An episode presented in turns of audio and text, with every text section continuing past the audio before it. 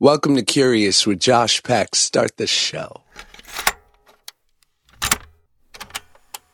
Welcome back to the Curious Podcast. My name is Josh Peck, and I'm your host, and your name is Listener, and that's what you do. You listen. What a what a day! What a life! What a week! It's the summer. We're all enjoying. I assume we've all got tans, and we're getting an influx of that good feeling vitamin D that's overall helping our mood. Hopefully, right? Are we all feeling just slightly better than we do in the dog days of mid February? Or not? Or maybe the fact that you don't want to go outside because it's too hot forces you into the shadows of your one bedroom apartment with the same carpet that was there in 1988 when some guy named Ted lived in that apartment and probably did, did a lot of cocaine. But that's all right. Right? Whether you're going outside during the, sum- the summer or staying inside, I, I support it all. You, you don't have to be basic. You don't have to you know, do outdoor activities. I don't know. You know, I don't drink. And thus, I found myself to become a bit of a square, I tell you. But fuck, man, you know, I have so many family and friends whose like entire directive and like their goal in life is to socialize. It's weird. Now, granted, and I'm not shitting on it, like they have like sort of like set schedules, nine to fives. You know, they enjoy their work. Maybe it's not their great passion, which is totally actually incredibly great. And then it just becomes like, let's just spend our entire weekends and any time off, like cracking some brewskis and playing volleyball and a myriad of other outdoor or indoor sports. And if that's your thing, that's great. It's just, you know, the allure is lost on me. I just don't like people that much. I like my wife, even though, you know, she kind of got annoyed with me this morning, but that's just being married. Um, I like my wife and I like my kid and I like people. I do. But I'm not, I just, these marathon socializing sessions have just no allure for me. I'll tell you what, I don't like doing anything that long. I don't want a five hour massage. I don't want to make sweet love for five hours long. I just don't. There's rarely anything that is better after the second hour, right? Like, what is better than what is better after the second hour? Uh, Schindler's List, uh, sleep, uh, uh, a plane ride, assuming you haven't crashed, because that means you haven't. I don't know. Not much. I, I wouldn't want to sit down at a meal for over two hours, even if it was the best food ever. Speaking of which, and I'm not cutting to the interview quite yet because I still want to rant a bit, but we've got Peter Meehan on the podcast today, who's a brilliant writer. Um, the editor of the LA Times food section, uh, former partner of superstar, super famous chef Dave Chang. Just what an incredible guy. It was such a joy talking to him, and I, I so appreciate it. But anyway, you know, back to me, because what's important in life? Am I wrong? Um, what do we got, baby? I'm trying to think. Big fight last night. Manny Pacquiao wound up uh, beating Keith Thurman, an undefeated champion at 30, year, 30 years old. And Manny Pacquiao at 40 kicked his ass. Unbelievable. I love boxing.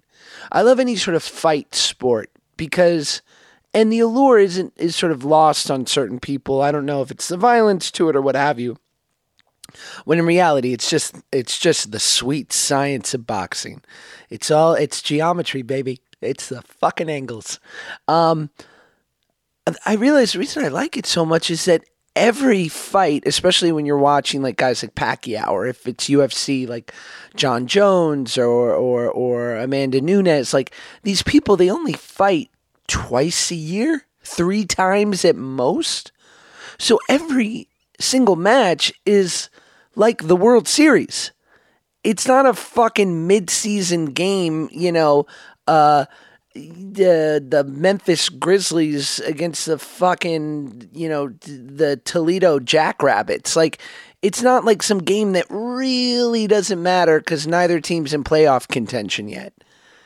It, it matters. It all fucking matters. Like the next 12 rounds or 25 minutes is going to dramatically decide the next six months to a year of that person's career and or end it.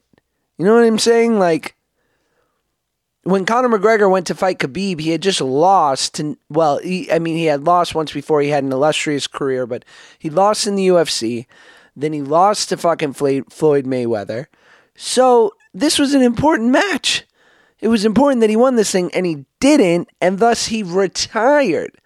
Of course, he could have kept fighting. I mean, the guy's like, you know, a massive star, but nevertheless, he's like, how many more losses can I sort of accrue before people stop wanting to tune in?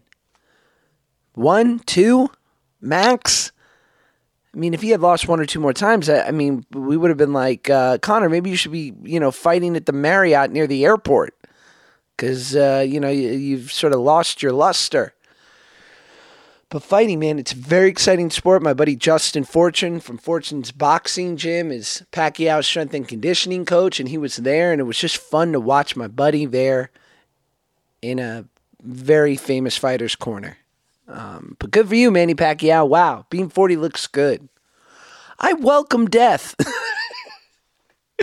it's funny, I was listening to my friend Br- Brittany Furlan on the Tiger Belly podcast, and she was, you know, sort of lamenting about how her anxiety plagues her. And Khalyla, Bobby's girlfriend on the Tiger Belly podcast, they were they were sort of sharing stories about how their anxiety is so debilitating at times and that they fear like death and what's going to happen and oh god where do you go? And i feel so sick and and every pain you know has got to be like life threatening it can't just be like a simple pain.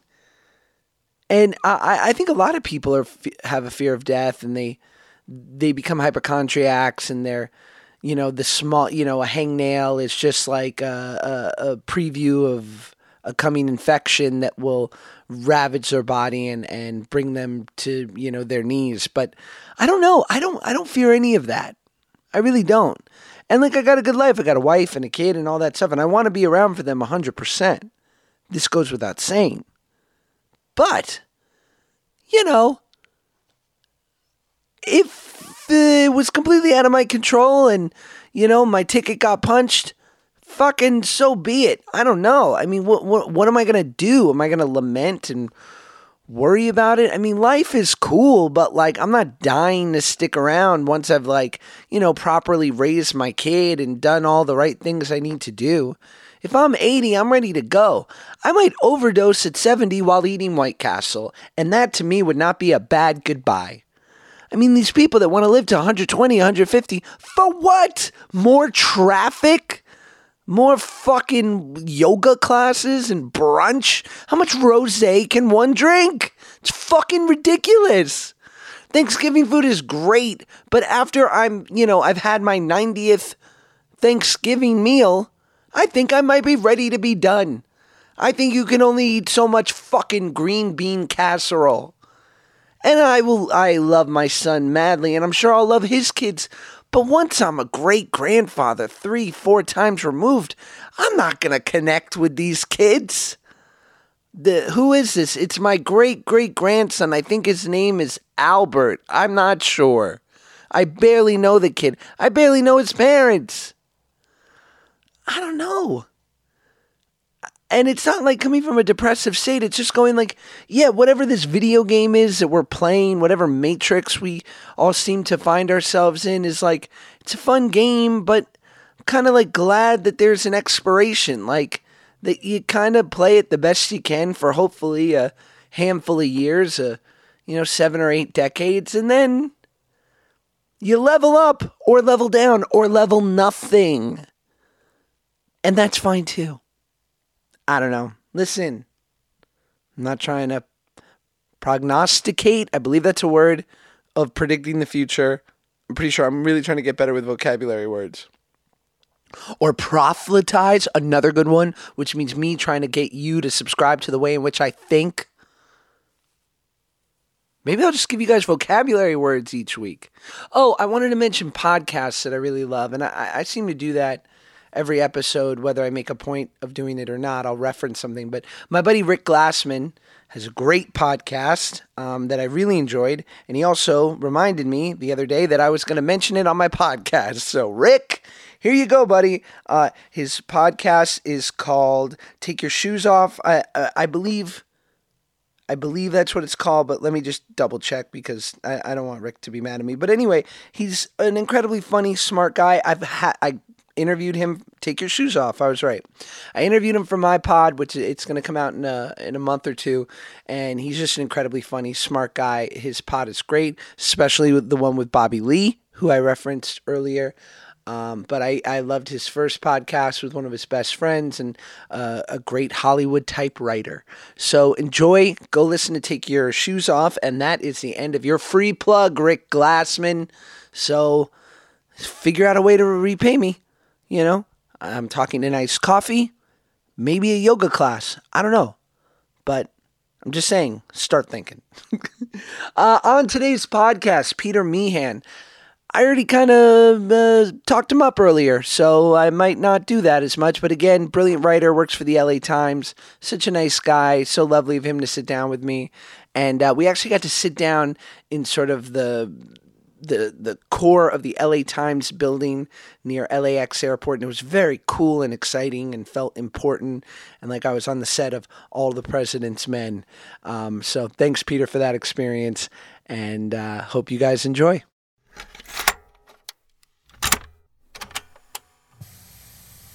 Yeah, that's good. I got a stand too. If you would, or are you good holding? I, will take a stand. Yeah, a little stand action. Come on. Yeah, full Did you guys do a. Jewish wedding, or uh, what, how did you approach the, uh, the the wedding arrangement? So, um, my wife's like her family. You know, my wife went to twelve years of Catholic school, and here this is Sorry for her loss. Yeah, exactly.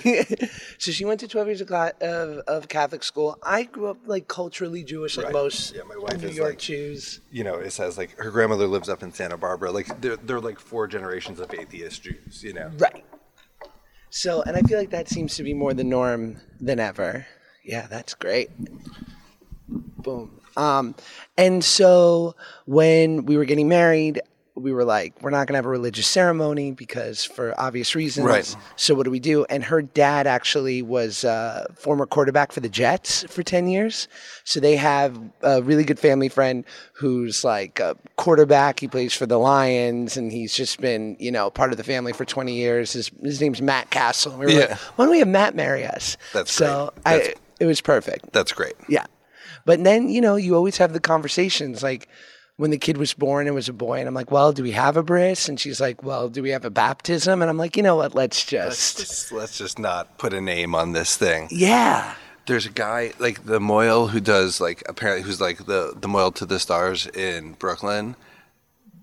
Drives a Lamborghini and No. has some sort of mohel themed license plate that I cannot remember right now, but I feel like that is, you know, just wild. That's amazing. Like like you know, ten brisses a day or something like speeds up. You know, it's a brilliant like Harvey. Keitel in like Pulp Fiction. You know, he's just the wolf. You know, Well, you think about uh, you know professions that are sort of going like the way of the dodo, Yeah. like, and yet like, and you would think a mohel, it's not necessarily growing in popularity, Right. But there's just as many boys being born, if not more, Right. So they're in need, Yeah. You know, the the guy that did my buddy's sons in L.A. It too is like. He's the dude. Like you literally get a pamphlet if you're a Jew when you go to your OB and you find out you're having a boy with Right. his picture on it, being like, "This is your guy." yeah. You know, everybody's got an angle, I guess. You know? Eight hundred bucks. Eight hundred. So, yeah, you knock out five of those a day. Yeah, you're doing okay. Yeah, that's it's probably cash. Yeah, right. yeah, I doubt that a mohel's doing a lot of reporting to the Right. government. Right, exactly. right. Um. So I feel very cool that we're sitting here, like in the heart of the LA Times. yeah, it's a it's a it's a crazy it's a crazy place and a crazy time and a crazy setting because for years the LA Times was kind of gutted by bad management, bad ownership, um, huge layoffs, a lack of resources. You know, my colleagues talk about like expensing meals and valet parking expenses just because like the idea of going through the expense system was like too onerous. And and the paper was bought last year by Dr. Patrick Soon-Shiong, and he committed to it in a kind of crazy way for today's media environment. Um, he put us in this new office. There's tons of new resources. I think the newsroom has grown in staff by 33% in the last year. Wow. So it's gone from being a place where people are like, when is the ship going to capsize to a place where, you know, there's 15 new people starting every week, you know, coming on to do what we do. So it's, I, th- I think it's a very different, more humming energy in the space than it was, you know, e- even a year ago. And what what was leading to, uh, you know, when it was under prior management, to the challenges? Was it just that print media itself was going through so many challenges, or was it the LA Times specifically? No, I mean, I think you know, print advertising has been in a decline for a long time. You know, uh, newspaper readership is is not what it once was, and then I think many legacy media businesses, you know, didn't pivot to digital, Right. You know, in the right way, and I think that specifically, if you look back at tronc, there's a great John Oliver episode about tronc. The company, the Tribune company, became tronc, and about their management of newspapers, hmm. and they were they were kind of like corporate raiders. They would kind of go into a place, break it up into pieces, like see what assets they could sell or work for money. It was not, you know, I think that journalism, newspapers, the fourth estate requires a certain commitment to ethics and idealism, as well as to like, you know, commerce and business. But but Tribune Company had way too little of the former mm. and and not a particularly good strategy for the latter. I think they were looking to take money off the table when they could, not looking to like build and grow a sustaining business. Right. And now, I, I mean, I don't know the exact numbers, but the New York Times, the digital, ver- I mean, it's through the roof of, Yeah, I mean, the, the New York Times has, and I, you know, I worked at the New York Times a decade Right. ago, um, and saw them struggling and fumbling and trying to figure out how to deal with like the web and how do we interact with it and what goes online and what doesn't, you know, what's behind a paywall. And I think if you look at if you look at what they've done over as a 10 year effort, that's where the success is happening from, you know, because it seems like, you know, it seems like they put out their cooking app, which is a great app. Yeah. Um, and it's like, oh my God, they made a great app and now it's really successful. And I think that, you know, part of the perspective I have from running a magazine previously is that like nothing happens on that short of a timeline. That's years of work in the making of, of getting that database together, of figuring out the visual presentation of their recipes, of going through iterations of development and design, and then, you know, having a marketing system in place to get that out to to readers and consumers. And I guess that's, you know, I think I mean, I like to play the role of like drunken editor guy who likes weird cartoons, and Yeah. that's definitely part of my personality. But I think the other thing is that I'm very serious about and interested in the business of media, and I'm excited because we have resources and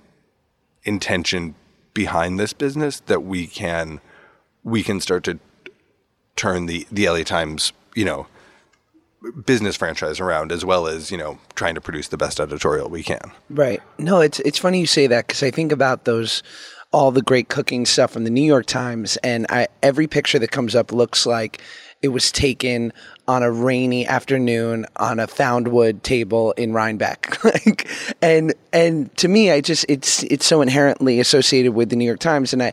Me as the sort of neophyte reader, I never think that like, wow, there was probably like so many brainstorming sessions that went into the exact aesthetic of that photo. Right. It's, Right. You know, I mean, I, I believe strongly in. I believe in data and I don't believe in data. I never want data to tell me what story to do, what story not to do. I never, but but I also want to, and I think it's like just part of encouraging our team um, at Food to engage with numbers, not in a way that says, oh, if you do like a, a shit post about something and it does really well, well, we should just write, you know, we should just like TMZ our news. No, like that's not that's not the move. But it's like if somebody writes something and it's resonant and it's a little bit you know and you know you can learn from that and you can and you can look at why you can look at the art you can look at the length you can look at the lead in you know there's all these aspects of why stories might work and i think that you know treating the making of news as like a ever evolving puzzle. Right. m- you know, it, it adds a little game to it.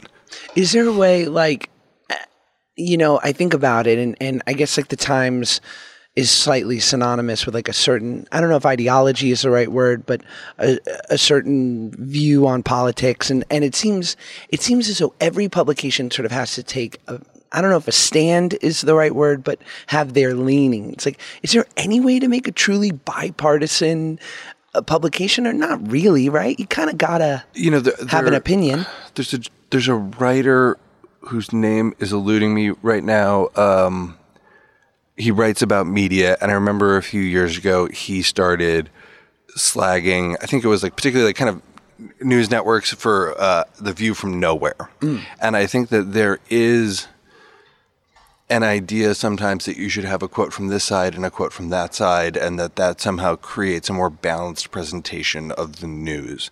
Um, I don't ascribe to that in all cases. I think that there are issues where there are multiple viewpoints that need to be considered and represented in the reporting of the news. And fortunately, I'm a food writer, not a news reporter, so this is my opinion, not the opinion of the Los Angeles Times. Sure. But I think that, you know, frequently, and I think that, like, given everything that's like happening in our country right now, like, and, and, you know, the idea of entertaining some notions or discussions as having, uh, uh, serious viewpoints to consider on both sides seems problematic to me. Mm. Like, you know, I mean, I think about, you know, the idea that there were there were fine people on both sides of that rally as like a point where it's like, is that a viewpoint we're indulging, or is that something that we should be calling out? Yeah, Like, is that fucking just- crazy talk? I just feel like you know, if we can't all agree that Nazis are bad, then there's really that's the discussion we need to be having, not you know, Right. Just like let's let's you know. Let's just start with Nazis. No, no Nazis, and then we can we can get Build we from there. Yeah, we can get into the details afterwards. But you know, I just I don't know. Like growing up in, I just I don't know. I always thought that we were all against the Nazis, but but apparently, you know, Yeah, it's there's Nazi light. I you know it's I have a really good buddy of mine who I love like and I know deep down to their core like we are um we're you know we're brothers and we have each other's back and yet like we have conflicting political ideology or what have you and and I, I finally said, and we would basically we have a thir- Thursday night bro down dinner. We get a little food, smoke a little hookah. Let me tell you, it's a time, Peter, if you ever want to come. And it's the you know the libs versus the conservatives, and we have these debates, and it's fun for the most part, but it gets maddening. And the other day, I said, I can't do this with you anymore because we don't respect each other's source material. Like you're citing sources that I think are mad, and I'm citing sources that you don't agree with. So, like, if we can't even agree on the evidence, then what what are we doing here, right? Yeah, I mean, I, I think my biggest frustration, uh, like you know, economic policy, fine. Like we can, you know, we can debate that because it's numbers, and you can interpret numbers in different ways, and you can think that, you know, not taxing the rich is a great way to grow the economy, even though there's no data to support that. Um, but you know, but like that's that to me is a less problematic. Uh, uh, point of departure than not respecting, you know, people's identities or uh, uh, uh, ethnic background. Like, you know, like I think that that's like that's where it's like when when that's the motivation behind like a political idea. You know, that's where I'm like, w- there's nothing to talk about here because I feel like, you know, respecting other humans' fundamental humanity. Right. Again, one of those things that I thought like that's what we learned in kindergarten. You know, no hitting, no I- picking your nose. I think so too. Um, and I think that that's like part of the like food is cool because we have to eat it all the time. You know, f- food is fun because going out and drinking until midnight is sometimes fun. But I think that like the goal for and so we're gonna co- we'll do dining coverage. We'll we'll write about products. We'll do recipes and all that stuff. But I think our and I think everybody on the team is into it. Is like the idea. Are you familiar with the the idea of open commensality? The No. term commensality. Commensality is coming together around the table and sharing ideas. And I remember when I was like, I was raised Catholic and never really worked for me because the whole idea of believing in transubstantiation uh, is is a tough one for me. Sure. Um, and uh, but I, uh, when I, I remember reading this book, I went to a Catholic college actually for a year, six months infrequently uh, before dropping out, and I read this book about the uh, it was a historical autobiography of or historical biography of Jesus. So it was distilling all of the written in influences to the Bible from the different translations under different rulers that had happened, and the the guy who wrote it said that the one. Um, story that he felt like was original to the Bible was like the Last Supper, and that the important idea from the the life of uh, Christ was bringing you know whores and disciples and everybody at the same table to break bread. And I was like, okay, I can't get down with this the whole theology of the religion, how it's administered, you know, like any of that. But I I like getting together with my friends around a table. So I, I will tell my mom that, like, mom, I'm not going to church anymore. I don't believe in the same God as you. But like, here's the thing that we can do. And I think that that's like what food does and what good food writing can do. Because it's like in this first section, uh, Patricia Escarcega, who's one of our critics, writes about Mutiara, which is a Burmese cafe in Inglewood, I think. And I think with a review like that, I don't necessarily expect that you're going to go down to Inglewood this weekend and like, you know, but I think you can read it and you can see words and see the structure of a meal and hear about dishes and and suddenly Burma, Myanmar like is a little bit more three dimensional, has a little bit more color to it. Maybe you're like, oh, I'm going to be down that way anyways. Maybe we'll stop in that place. Right. And then suddenly you're in a room and at a table with like, you know, Burmese people, and you know, is there a conversation? I don't know, but you've you've you've had that shared experience, and I think that that's how we consider each other. You know, like is informed by that the communal experiences that we have. So I think that like good food writing is curious about other cultures, experiences, uh, ways of eating, and writes about them in a way that presents them hopefully to someone from outside the community like me in a way that deepens my knowledge of this one facet of their culture or this experience. And I think for I hope that also like when like Burmese people in LA pick up the LA Times today, they're like, oh cool, like they Yeah. wrote about like a Burmese cafe. Yeah, like you know, and I think that that's I think that representation in media frequently gets like batted around as a bad thing or like an affirmative action. And I think it's just like, it's just like if you never see yourself in the mirror, like that's an act of erasure. So, Right. you know, we'll never be perfect. We will never reflect anything. There's like 70 restaurants drawn on the cover of this first issue, which means that we left out, I don't know, 10,000. Right. You know, like I was, I was looking at it last night and I'm like, no, we didn't leave. Oh my God, we left off that. But, you know, I'm friends with that guy and I didn't put his restaurant on them, you know, like, um, so uh, media is never perfect, but uh, I think that that's, you know, like the effort of doing it in a way that's trying to be inclusive. is there a part of you that's like compelled or feels you know there's like there's virtue to writing about the Burmese cafe in Inglewood and would you rather that as opposed to like the super hip expensive delicious new downtown spot that all the hipsters are going to No, I mean the, the the facing page is Bill Addison's review of Hayato, which is like I don't know, two hundred fifty dollars a person. Person, there's seven seats. You can't get in. It's a Really? yeah, it's a, a kaiseki style meal. It's his favorite restaurant he's eaten sin- here. what is that kaiseki style? Kaiseki is a style of cooking, eating. It's a it's a dining tradition that's from Kyoto. uh, like, like omakase it, it, it is, but okay. So, so kaiseki came out of its foundation hundreds of years ago was in tea ceremony foods, and then Kyoto is kind of like a rich, beautiful old capital of Japan, right? And kaiseki meals are very structured. There's like there's a there's a soup course, there's a simmered course, there's a fried course. Like so, there's like you you hit all these different styles of cooking, and then it's very seasonal. Like I went to. Uh, one of like the most classic kaiseki restaurants in Kyoto, run by this guy. It's called Kikunoi. The chef's name is Murata-san, and the all of the flatware, everything on the table changes every season. You know, like it's incredibly seasonal. It's like it's like the haiku of cooking, um, and it's extremely high end and formal and like like elegant. Um, so Brandon Hayato Go is doing this restaurant called Hayato, and he's doing you know a, a lightly it's a more LA version of kaiseki, but it's still very formal and elegant and expensive and impossible to get in and at the row DTLA.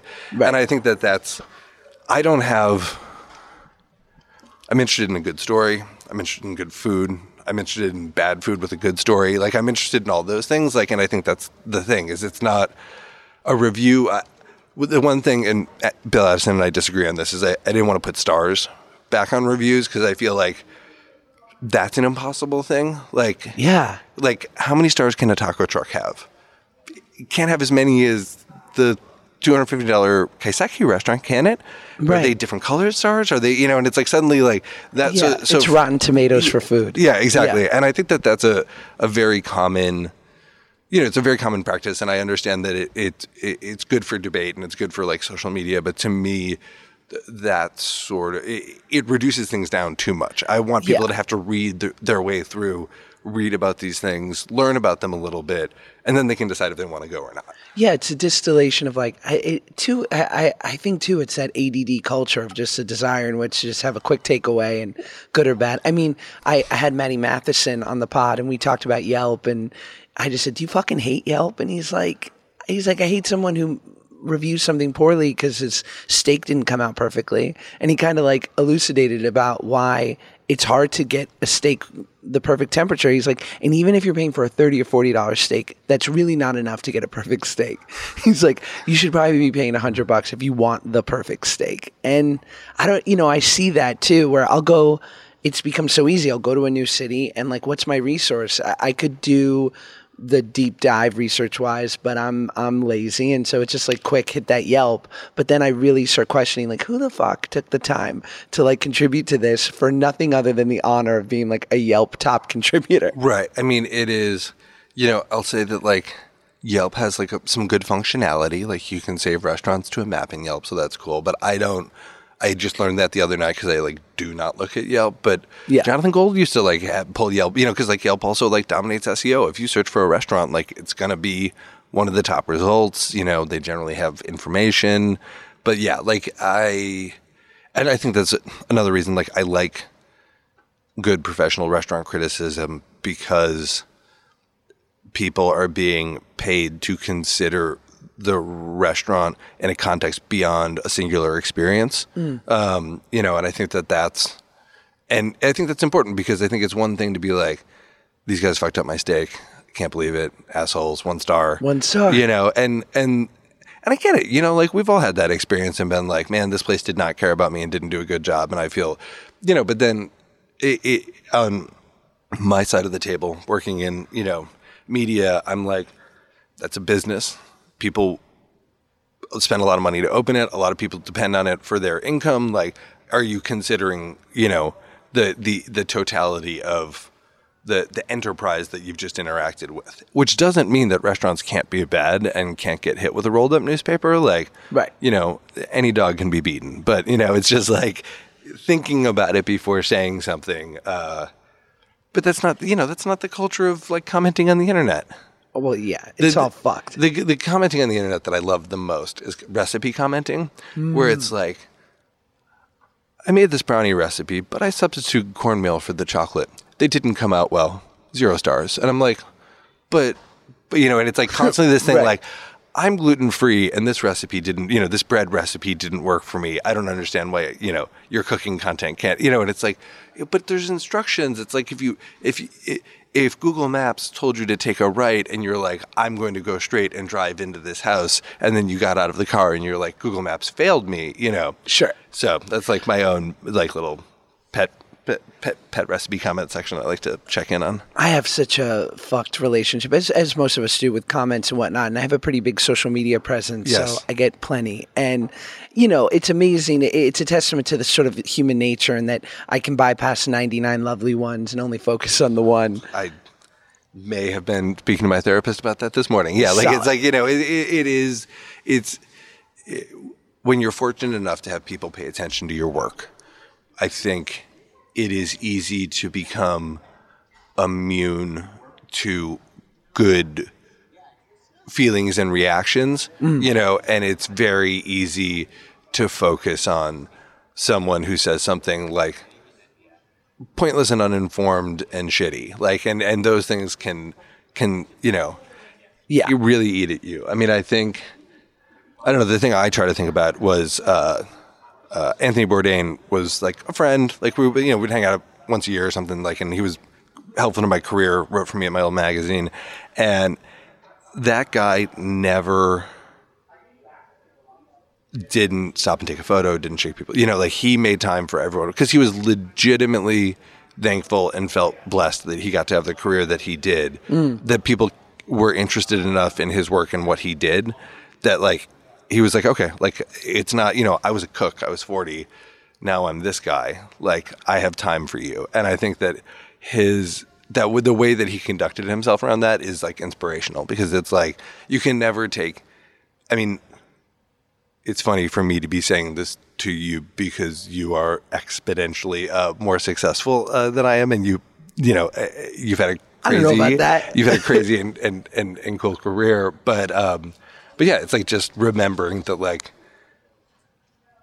you know, the fact that you get to do what you do, I get to do what I do, are like very lucky positions in life, and always, Very. you know, and and like and and the other thing is an old mentor of mine when I started writing for the New York Times a long time ago. You know, I was like 26. I'm writing restaurant reviews. I'm like really like I dropped out of college. I didn't really have that much experience, and you know, suddenly I'm at the New York Times, and I you know felt like an imposter. But I was doing like I was doing my best work, and then you know people would get on the internet and be like, you know, this fucking guy or whatever, and and it would bother me. And I and I tell my my friend, and he's like. If people aren't mad, people aren't paying attention. Yes. And and I felt like that's been comforting. It's like, you know, Yeah, Uh, I think that that's that's true to such a deep extent. And also, I found for me, so many times it'll, so many times the answer to any troll is who hurt you. Like, you know, like where in your childhood are Right. you using this opportunity to take it all out on me? Right. And then I've even had I've had times where I I'll respond in a moment of complete defeat. Yep. And they'll say, "Hey, man." Big fan. Just wanted to get a response because they know, like Right. that. That's the the shining light Right. of what you're going to notice. right. I do you find you know what I find fascinating about Bourdain, and, and it was revealed to me. I, I'm such a fan, especially in the final season of his show, where half the episodes he wrote and narrated, and then the other half, you know, other people wrote and narrated. To me, like it seemed like his greatest gift was his writing. Oh, I mean, he was an, he was an incredible writer, and he was incredibly fast. Like I remember, the last new issue of content we did for Lucky Peach was the suburbs issue, and you know John Cheever, you know, wrote like some definitive like suburb fiction in the whatever fifties or sixties. I knew Tony liked it, and I knew like I'm like, he'll have some smart take on this. Um, so I wrote to him like, can you do something on Cheever for the suburbs issue of Lucky Peach? And you know, I get an email back in like about a minute. He's like, yep. And then three hours later, he turned in his piece, and he had gone back to like an obscure Cheever story that I had never heard of before, and created a and taken like the narrative of the story and made it a metaphor for the end of my relationship with Dave Chang and the end of Lucky Peach in like three hours, and it was like, you know, like moved a couple periods around, but it was ready to go. Um, Jesus. So he was he was incredibly fast. He was an incredibly smart guy, and and yeah, his writing. I mean, I think that his VO, like, I think you you know you think like he's this strapping, tall, cool guy smoking cigarettes, you know, going around the world, but like it wasn't. His voice was great for VO, but it was the writing of his VO, you know, the VO, and the fact that he understood like the cadence to write in, you mm. know, and I think that that's the thing, the length of his sentences. Like when you read his writing, it sounds like Tony talking, you know, It's rhythmic, yeah. and it, and it's a really like that's the definition of voice in writing, which is a is a lifelong pursuit of any writer. And I think Tony, you know, I mean, the thing is, Tony wrote three crime novels before he ever started writing about food. Wow. And so he he had been a writer for a long time, just out of the public eye. And then, you know, he kind of like showed up on everybody's doorstep when he wrote that thing about not eating mussels for the New Yorker. And that was like, oh my God, this cook can write like that. And it's like, no, he was a writer and a serious thinker and reader and, you know, consumer of literature and film for his whole life. we just didn't meet him until he was at a certain age when he'd been working at it for a while. Right. But he was also just gifted. Like it's not it is not easy to write in a way that feels that natural and is also, you know, precise and artful. I'm sure you have experience with this too, which is that now I'm surrounded by so many people that feel like I'm charming. I like food. Like I'll just do what Bourdain did. Like I'll pitch a show where I go and travel and eat because that's like everyone's secret dream Yes. anyway, right? So you get paid to do that. And it was funny, Maddie and I talked about this. Like anyone that thinks they're ever gonna uh, even remotely fill his shoes, which is impossible, but like just do like I'm like good luck. Like you because to me like that was the show was this innate ability for him to like wrap it up in this beautiful package. Like that was my favorite part of anything he did from travel channel to cnn was was the voiceover his narration. Yeah, I mean, I think you know he worked with a really great set of producers and editors, and I think that that's another facet that you know in production people are like, I'm cute, hmm. I like to eat, send me to go eat sushi in Tokyo. Like, there's so much more that goes into the pre-production, into Oh the God. scouting, into shooting things in the right way, into conducting yourself in the restaurant in the right way, so that you get the intimacy that you need. You know, and then and then yeah, and then in the editing and the laying the thought over the top that that gives it a profundity that you know doesn't come with the fact that you just ate a cheeseburger. You know, you got to write you got to write Yeah. in the the the reason that's an idea that we should care about. And I think that so I- you know, I think and I think that's the thing that's often not thought about in media is that like if there's a guy and the guy's the star and like Tony was gifted, Tony drove it, Tony inspired everyone, Tony gave them the permission to be excellent and be weird and push boundaries a thousand percent. But you still need a team that can take that direction and and follow you, you know. And I think that that's like in my experience with television, it's it's it's harder to do it well than anyone thinks it is. Oh yeah, and the uh, first of all, warning to anyone who who's looking to pitch um, a show like that. Um, it's the most overused pitch model there is right now for like I just want to you know I'm gonna be like a young Bourdain or female Bourdain or whatever. But also like um, my buddies the other day were trying to pitch me the idea of me doing some sort of food type thing and they said something to the effect of like, you know, it'll be like hot ones, you know, so you'll Right. like, you know, you're funny and and charming and you'll just like sit with people and talk and eat. And I'm like, you're missing it. Like the brilliance of hot ones is that they're eating fucking the most insane hot sauce. I said that's the crux. And the, the, I think the brilliance of Hot Ones is that is the dumbest idea you ever could have come up with. You never could have sold that in a room at Netflix. Right. But they fully committed to and believed in it, and it became a serious thing. You know, and it's like, you know, that, like, I want to be on TV and eat food is not the same thing as, like, I want to get people to eat really hot wings. I'll eat hot wings. I want to live this brand. This is my thing. This is all I can do. Like Right. this is this is my idea. like you know, like that that total commitment to the bit is like is the reason that and you know, and then it snowballs. So, but it's like you would never like if you went to your agent, I'm like, I want to get celebrities to eat hot wings with me.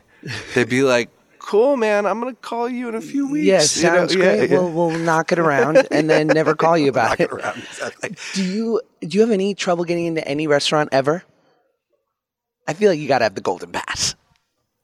I have less trouble getting into restaurants than I'd like to admit to. And you deserve it. No, Like, I mean it's not, you know, but I also um I have an inability, it may be congenital to make restaurant reservations. Like I don't plan anything. Yeah. So there's lots yeah. I just so and I like to go to places that you can just walk into. Like that's generally a restaurant that I that I'm going to go to is going to be a restaurant that you can walk into. But uh, then again, since I've you know being out in LA, I've needed to go to, you know, like Vespertine or something like that. Like I can't I need to know the range of restaurants here. Um, I mean, luckily for years, I would come out and just get in Jonathan Gold's truck and go everywhere with him, and we would eat like. He was always proving to me that LA was a better eating city than New York, so he was always taking me to places that he liked. We went to some places he was going to review. I remember on one of my last trips out with him, you know, he just published the 101 best restaurants list, and Providence was at the top of it. Right. And I'm like, you know, Spago's up in the top 10 somewhere, and I'm like, I'm like, you don't actually like Providence. And he's like, what do you mean?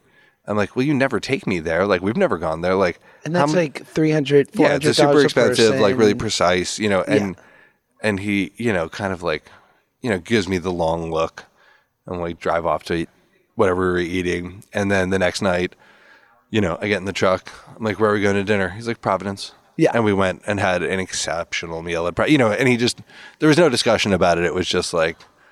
Okay, shitbird, I'll take you to Providence, and you'll see that you know it's really an im- important, special, fun. You know, like Right. that what he's doing there, and I think that that was, and then we went to Spago the next night in, in a you know continued active demonstration, and mm-hmm. because his son Leon loves the the there's a cheesy potato preparation I'm forgetting the French name of there, but like Leon loves that. So me and Leon and Jonathan went to Spago. It was great because so we pull up and Jonathan's going to valet his truck, and Leon and I get out and walk into the restaurant. And, you know, I look mildly homeless all the time. And Leon is like, I don't know, 14, 15, wearing a NASA t shirt, has a big book in his hand. And we walk up to the host stand, and I'm like, you know, I have a reservation for green because the name Jonathan always reserved under. And they're like looking at us and they're like, what are we going to do with these two people? Right. Like, where can we hide them? Like, is there a broom closet we could feed them in? And then Jonathan walked in behind us and like, I swear to God, the general manager appeared out of the floor, just, you know, appeared like out of a cloud of smoke and was like, you know, Mr. Gold, like, you know, Oh yeah, come." it's like the Mashiach. Yeah, like yeah. this is like. I mean, I imagine Jonathan uh, and any great, you know, uh, someone who becomes so well known in a certain space, like he would, unless he was going to perhaps a Burmese cafe in Inglewood, like there, he couldn't go anywhere with any sort of anonymity, right? No, and he relinquished it at a certain point, and he also, you know, he was a very distinctive looking person. Yes. and he had been a presence Suspenders. in suspenders, Yeah. like big guy, like kind Big of dude. scraggly reddish, blondish hair, Kinda bald, Um, yeah, a like a little- little bit, and like, and just like a, an imposing, like, like. Not imposing. I mean, he was just like he was a larger than life presence, and Right. and he had also created such an impression and, and connection in Los Angeles that people knew him all over the place. I mean, you know, you can't go eat at a good restaurant in the San Gabriel Valley without seeing the plaques of like Jonathan, Jonathan, Jonathan, you know, on the Right. wall. All the best Asian spots. Yeah, I mean, he just really.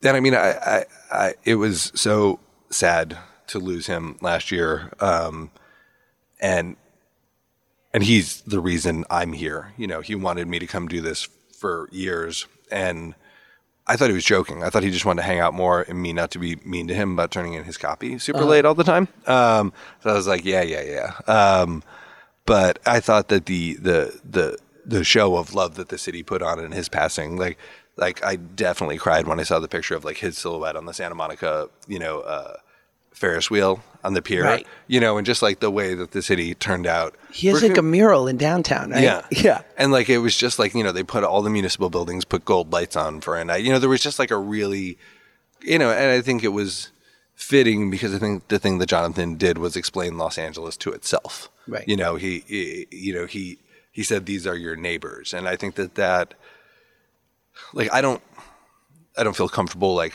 riding his legacy. He's another person whose shoes will never be filled. Um, but I do feel like he demonstrated a great way to make food journalism relevant to many communities, you know, uh, on top of the incredibly artful and often very funny writing, you know, that, that he delivered that message in. And I think that that's like, you know, the guiding voice of like what we're going to try to do. We're never going to do it as well as Jonathan did it, Right. but we're going to try to take that idea that, you know, you don't stay in your neighborhood, you drive everywhere, you're curious about everything, you want to become expert in everything because you want to be able to sit down at the table with somebody else and know, oh yeah, we're gonna get the tea leaf salad. We're at a Burmese cafe. Like that's the thing we get here, you know. And once you have that, once you can show up and not be like, what the hell is this? Then you have that chance of connecting across a meal.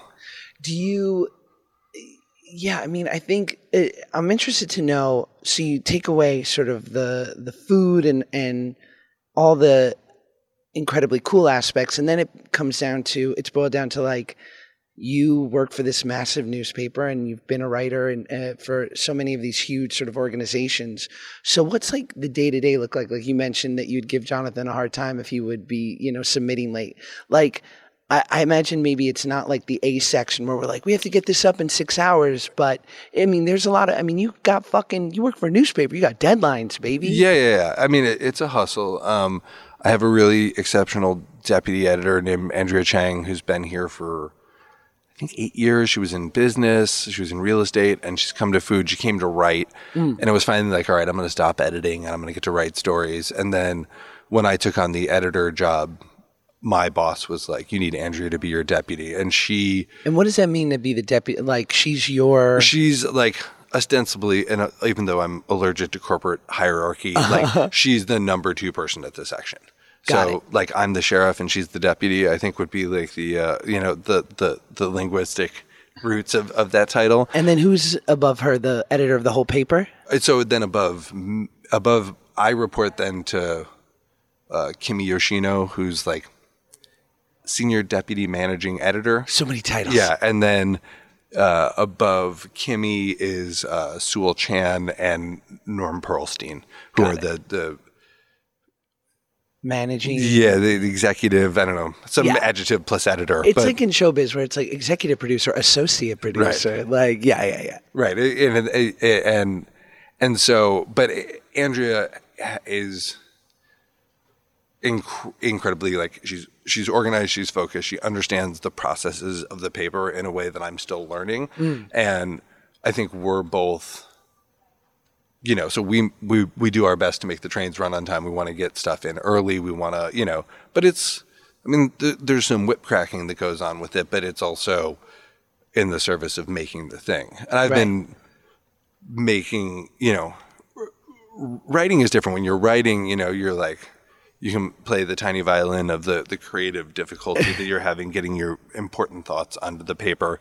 Um, from an editing and production standpoint, you know, like, it's also like making sure there's enough stuff in the hopper so that when a writer is having a hard time finishing the piece, I don't have to like, Scramble. or- yeah, like because I I definitely there was one time when I was writing for the New York Times where I I I was always late on deadline. Like that was definitely my What's style. What's late look like? A day? A couple hours? Oh, I mean, yeah, exactly. I've I've done all all of the above. You know, as late as, but always it was almost always as late as possible, but still enough time to get it in and get done and Yeah. go through and edit. Jonathan would literally turn in reviews 15 minutes before they needed to be sent to the printer, which I think like wore down Amy Scattergood, who's a staff writer at our section, but was his editor uh, when he was when he was still here. Um, but yeah, like I've I, I, I one time I, I I failed a deadline for my friend who was the travel editor, and I remember I was in San Francisco doing something, and he called me up and yelled at me on the phone, and I felt terrible. And I'm like, I don't ever want to, like, if if you're on my staff, you need to, you know, and you have a weekly column, you need to get it in, um, Right. But like for other people who you know are writing for the section, like I want to make sure that I have other stuff in the hopper, I have other things in process, so that there's enough time to work on things, because I think that the way I like to edit is a little bit less newspapery and a little bit more magaziney. I, you know, I don't necessarily need to do one pass on something, push print, get it up in the paper. Like I might want to go back and forth a couple times. I want, might want to consider a couple other angles. Like for anything that's not newsy, I want to treat it more like a,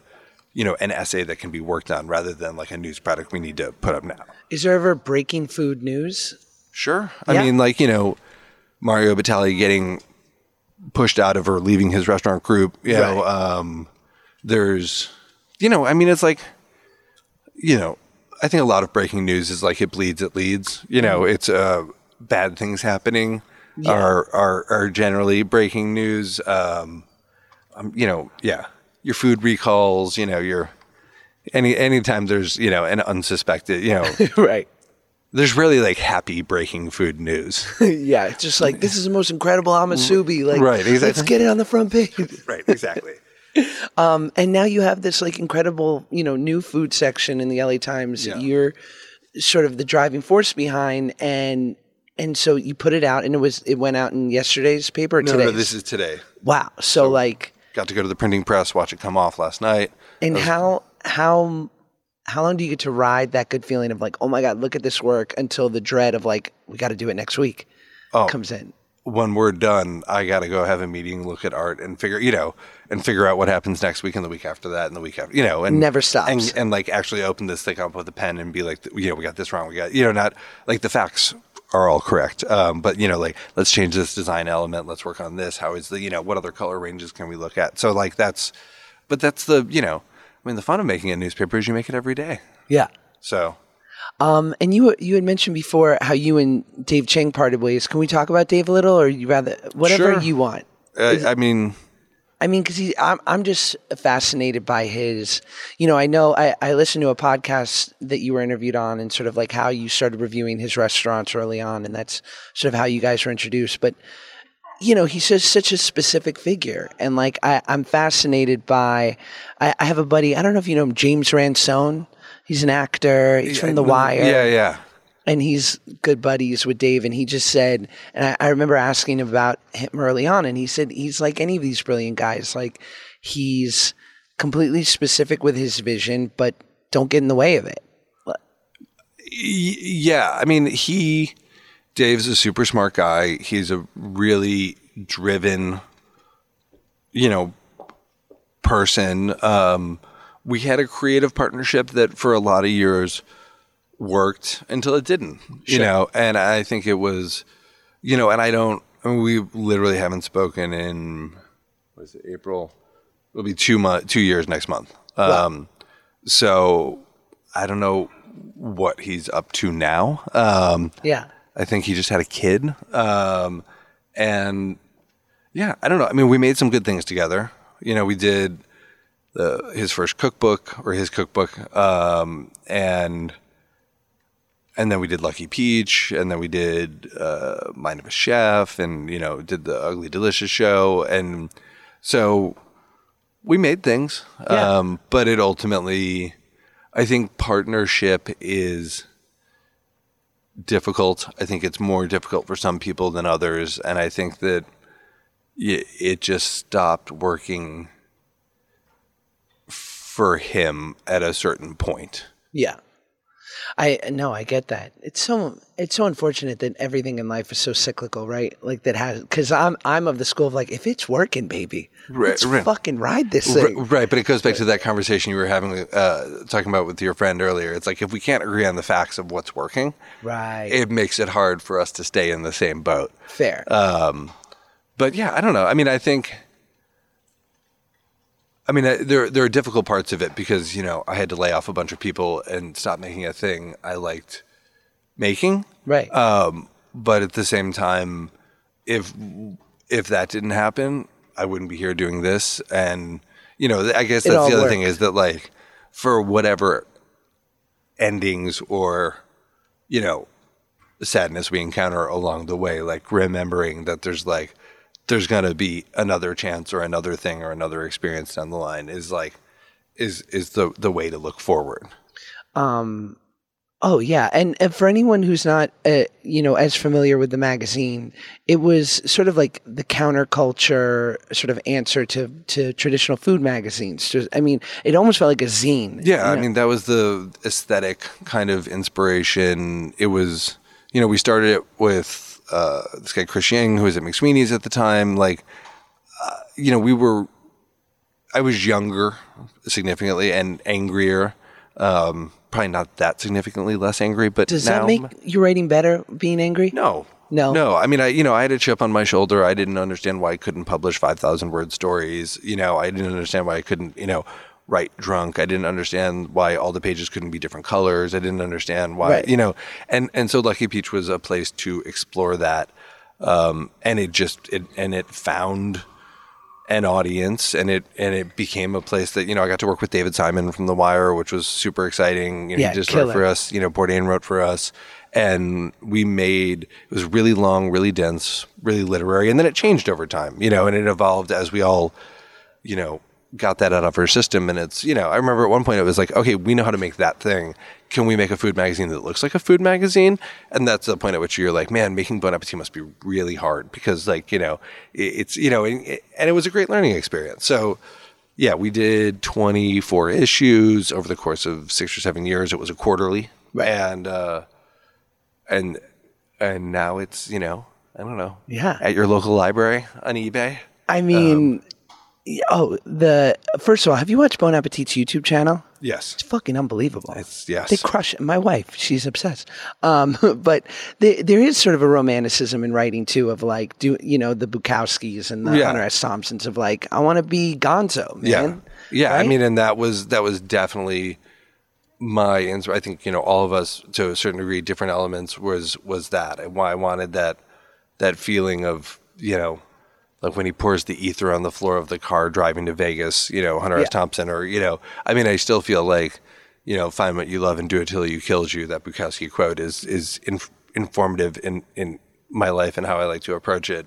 Um, and then and then you know we became a place where people saw that they could do long form they could get weird they could get good editing they could get good art with their stories you know ended up having a lot of people win awards writing for us and that was a, a great thing to create and and and get to shepherd along um, but i think ultimately it just didn't align with what where dave was at at that time in his life you know he was like raising money and growing his restaurant group and i think really focused on like right. m- multiplying success and you know he was like why aren't you buzzfeed and i'm like because we're lucky peach you know and Yeah. and at a certain point that it just wasn't our visions were no longer aligned on what to do going forward Right. Um, so you know do you my i think my favorite uh, watching you and i, I think it was on uh, mind of a chef was I, I think it was the first the ramen episode where you're eating that tonkatsu ramen the the uh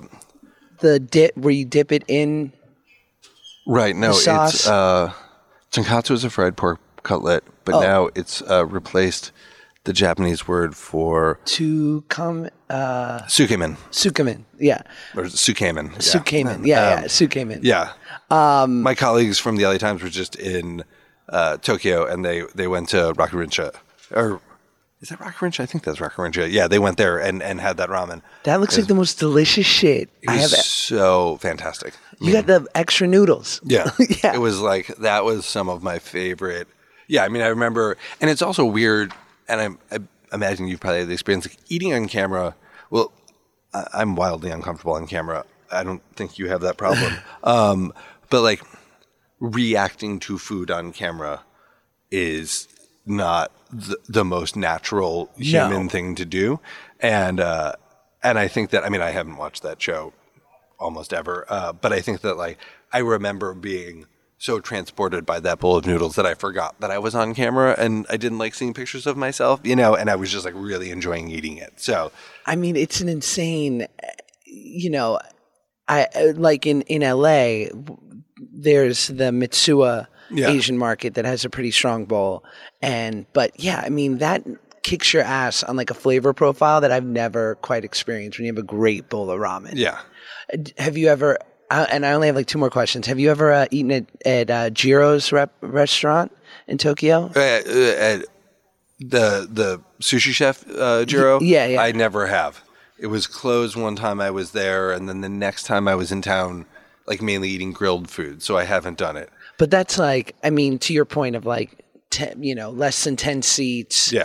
getting taken through this journey of Yes. flavor and sushi especially right because it would just be a piece Right. Well, that's yeah. I mean, Jiro, I think is like 27 minutes, Mm. and like it's a it's a very set and fixed menu. Um, I have gone to some super high end like little like sushi temples in uh, in both Hokkaido and, and and in Tokyo, and and I love that. Like I would if if I could eat like, do you know Shunji over on the west side here? yeah yeah yeah on Sawtell Um, Yeah. yeah Like that's my spot. Like if I could just like roll out of work and go hit Shunji every night, like I would absolutely do that. I mean, I would I would live in a cardboard box, uh, but you know, can uh, you can you enjoy a cheesecake factory with all your knowledge It recently came to light uh, with my staff that I have never been to a cheesecake factory, Oh, Peter, and now so they sorry. really want to address it. We did run a wonderful series of haikus about the cheesecake factory in the suburbs issue of Lucky Peach, but um, what about a pf chang's perhaps Never Even a, P.F. Chang's. a macaroni grill never macaroni grilled. Nothing? Is no, there I mean, anything I, I mean, I, well, I grew. I mean, I grew up not really eating in restaurants. We went to a diner near my house. We ate at McDonald's a lot, and I grew up in Chicago. So, like, Yeah.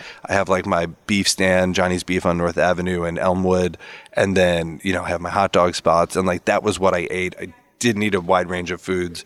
Like when I moved to New York, I didn't eat fish or mushrooms or cheese. Right. And uh, and but there weren't none of those chains existed where I lived back in the day. Um, you know, like we would go to TGI Fridays, and like that was like where I took my now wife on our first date. Like when I picked the location, Amazing. Some potato skins and some cherry coke when we were sixteen. You know what I'm saying? Could you do that done. now? I You, or you just would choose not to? I'm I mean I'm nostalgic for potato skins. Um and and also like I have little kids now, so I go to Shake Shack with them. Right. You know, or like go to places where they can eat some sort of fried chicken finger product or whatever the hell. Uh so I'm I'm not above it, but like I have a place outside of the city and the best place to eat near it is like a little Mexican grocery store in Delhi that has like, you know, great tacos and kind of like very simple Mexican. But yeah, so I'm like, eh, especially after reading Michael, no, not Michael Pollan's, uh, Fast Food Nation, reading that book put me off of eating fast food from a, a labor issue. Like, like people in that food chain are being treated poorly. So putting money into that food chain is not treating your fellow man well. then I wrote, you know, then I got that column uh, at the New York Times for four years, and I um, wrote about you know small mom and pop restaurants around New York, and that became my passion and far more interesting to me than like you know I also like I live in Manhattan, like Right. there's not. There's no need to go to like if I lived in the suburbs, I imagine I would have been to a cheesecake factory right now. But I live in the center of an island that's full of like lots of like things. cool options. Yeah, you're not going to make a pilgrimage to Times Square to go to the Red Lobster. Right. Like the other thing is like I've never been to Le Bernardin. Like there's there, there's lots of fancy places I haven't been to either. Daniel? Yeah, I've been to Daniel a lot. No need to Yeah, show off. um, okay, my last question, and I so appreciate your time. Um, it's something I ask everyone on the pod. What are your one or two Peter Meehan commandments, truths that you have discovered that you would want to impress upon someone else? And you could take your time. Truths that I have discovered that I would impress upon someone else. I really want like some breaking news to come down and see people like running down the hall, Right. all the president's men style. Like Somebody Dustin Hoffman "Stop the presses." Yeah, does that happen? No. I, I actually I went to the printing press last night and I saw the red button. Like there is a stop the presses button. Wow. Because you might need to stop the presses, I guess. I imagine it's more like if someone falls into the press than like for news reasons. But, Sure. uh, but we can imagine that scenario. Um, I don't know. I guess the the the, two thing the two things I've been thinking about a lot lately are that Bukowski quote: "Find what you love and do it t- till it kills you." Yeah. And I've felt like that is both a good, you know, n- needle point sampler inspiration type quote. It's also a good way to live if you're trying to get something done, but it's not super sustainable. And I think like wrestling with that idea that if you want to do something, you need to fight for it, you need to live it, you need to breathe it, you need to not sleep for it, you need to like is something I've done at different periods in my life. And I'm like, is this going to work out for me or am I going to end up like Bukowski? Um, right. and I think the other thing, the other phrase, thought, thing that I've found myself saying a lot over the years is it seemed like a good idea at the time, um, which is, I think, creatively important to me because I think, you know, like we were talking about, like Hot Ones. It could have been a failure, but it seemed like a good idea at the time. Instead, it's a huge success because it seemed like a good idea at the time. Like, I think that, like, if you have an idea or a feeling or an inspiration, you know, a desire to do something and it's, and it's, and it's a, it's there and it's like, it, it's not, it's not, I want to be that, I want that thing that someone else has. I want to make something that looks like something I like. I want to, you know, n- not, not, not coveting others shit, but saying like, there's a thing inside of me that like, I want to see done. Mm. Like you follow it doesn't mean it works doesn't mean it gets done doesn't mean it doesn't you know it doesn't mean it's not a huge success. It just means that like when you identify like that spark in the creative process that like you chase it. And afterwards like you will have done it because it seemed like a good idea at the time. Love it. My man thank you. Thank you so much. This was great. This was really fun. Oh man. That was it. That was peter meehan. How about that huh? So great. What a guy, man. I really like that guy. I'm so so glad he uh, he allowed me to do that. Guys, thank you for listening. Um, I really appreciate it. I appreciate the love I get for this podcast. And I, you know, it's just one of my favorite things that I get to do. And I try to stay off the internet because people are mean. And uh, I am not impervious to a mean comment. And uh, I'll tell you what I am impervious to a thousand nice ones. because I do, man. I get so many nice comments. And, and that's not like to be braggadocious. It's just me saying, like, man, I'm so lucky. And then, of course, my psyche, my mind can only focus in on like the one or two trolls. You know, it's funny. I the other day I'm going to talk a little bit in this outro, so feel free to turn this shit off. And I don't know what what else are you going to listen to. Um, the other day, uh, President Obama had tweeted something out, and while I try not to be overtly political in anything I do, I, I just felt compelled, and I don't know why to write him on Twitter in a, you know, I replied to his tweet, not even a tweet that would live on my main page, but a, a reply no less. I said, uh, "Miss you, Prez, miss ya. Just a little love." Just a little love for a former president who, like him or not like him, he was the president of the fucking United States of America. He was our everyone's president. Tea Party, hardcore liberal, Antifa, fucking alt right. I don't care if you were a citizen of the United States of America from 2008 to 2016. He was your god. Well, January 2017, he was your goddamn president too. Um, but anyway, I uh, I wrote him that, and somebody fucking came after me. Some you know cuck, just some very easily triggered angry fuck who like completely obliterated my character. And I'm like, are you this triggered? Like, have your views, baby boy. Be a you know right wing spouting I hate everything left dude. Bless you. But did I trigger you because I just wrote a bit of appreciation for a former president? That's it. I didn't go after your guy. I didn't say, man, I wish you were back in the White House, President Obama, because we've got this orange bloat bag as a president now who brings shame to us on a daily basis. I didn't say this. I just said you, Prez, and this guy felt compelled to fucking attack me. And here I am mentioning him on my podcast, so I guess he's still winning. But nevertheless, I just find these easily triggered cucks um, represent everything that's wrong with um, everyone having a voice on the internet. Because not everyone should. I digress.